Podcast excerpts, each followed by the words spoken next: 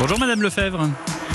Bonjour Monsieur Villeneuve, bonjour à tous. C'était sans doute l'une des dernières occasions pour les sprinteurs avant les Champs-Élysées. On a droit à une vraie, on a eu droit hier à une vraie bagarre. Hein. Oui, un sprint massif lors de l'arrivée à Nîmes, remporté par le prodige australien Caleb Ewan, 25 ans seulement.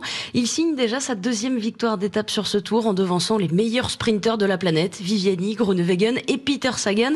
Les sprinteurs qui en effet ne pouvaient pas manquer cette occasion, cette étape de plaine pour se montrer.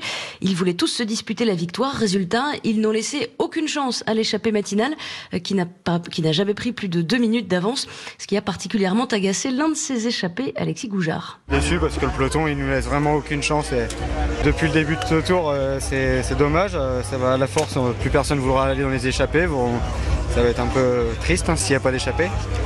Mais bon, on a essayé, on a, bien collaboré, on s'est bien entendu tous les cinq et c'était une belle journée quand même. Moi j'essaierai toujours de, déjouer le truc parce que je suis sûr qu'un jour ça va marcher et la victoire sera d'autant plus belle. Hier, l'étape s'est donc achevée au sprint et n'a pas chamboulé le classement général. Julien Alaphilippe est toujours maillot jaune. On notera toutefois la chute de Geraint Thomas dans le final. Euh, chute apparemment sans gravité. Le Gallois est remonté sur son vélo et il est arrivé à Nîmes avec le reste du peloton. Et un peloton qui a souffert. Hein. Hier dans le Gard, il a fait jusqu'à quoi? Plus, plus de 30 degrés en tout cas. Oui, 38 degrés au thermomètre et avec la chaleur du bitume, les températures ressenties étaient encore plus élevées. Dites-vous que certains coureurs hier ont bu jusqu'à 10 litres d'eau pendant l'étape. Cette chaleur, il faut faire avec. Stéphane Rossetto était lui aussi dans l'échappée hier. J'ai eu l'habitude de cette chaleur, je connais euh, la réponse de mon corps à cette chaleur et euh, c'est vrai que il y a un moment donné dans la course où euh, on passe par tous les états, on a chaud, on n'est pas bien. Euh, on roule à 35 à l'heure, on a l'impression qu'on va pas pouvoir accélérer. Et puis finalement, sur le final, quand euh, la course se met en route, euh, on retrouve des sensations et, voilà. Mais c'est vrai qu'on peut pas, on peut pas monter vraiment très haut dans les tours, sinon on explose. Les coureurs doivent s'adapter à cette canicule, adapter leurs efforts et ces chaleurs.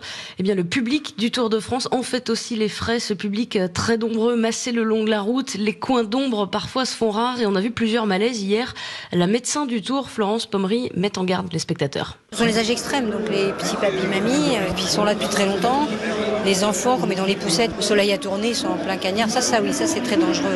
Quand il y a des grandes canicules, c'est le même problème, sauf que là, les gens vont être au bord de la route. De toute façon, on intervient sur le public aussi, c'est nécessaire en relation avec les pompiers euh, locaux. C'est sûr, c'est un petit peu ennuyeux pour le, pour le public.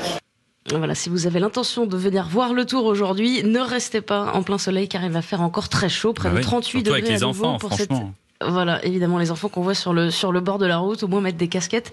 Euh, cette étape, en tout cas, s'annonce magnifique puisque les coureurs partiront du pont du Gard qu'ils ont traversé euh, hier pour rejoindre Gap 200 km plus loin. Eh bien, merci Marguerite Lefebvre. Euh, étape qu'on suivra bien sûr en fil rouge sur Europe avec le Club Tour d'Axel May. Ça sera ce soir de 19h à 20h avec nos consultants Thomas Weckler et Patrick Chassé.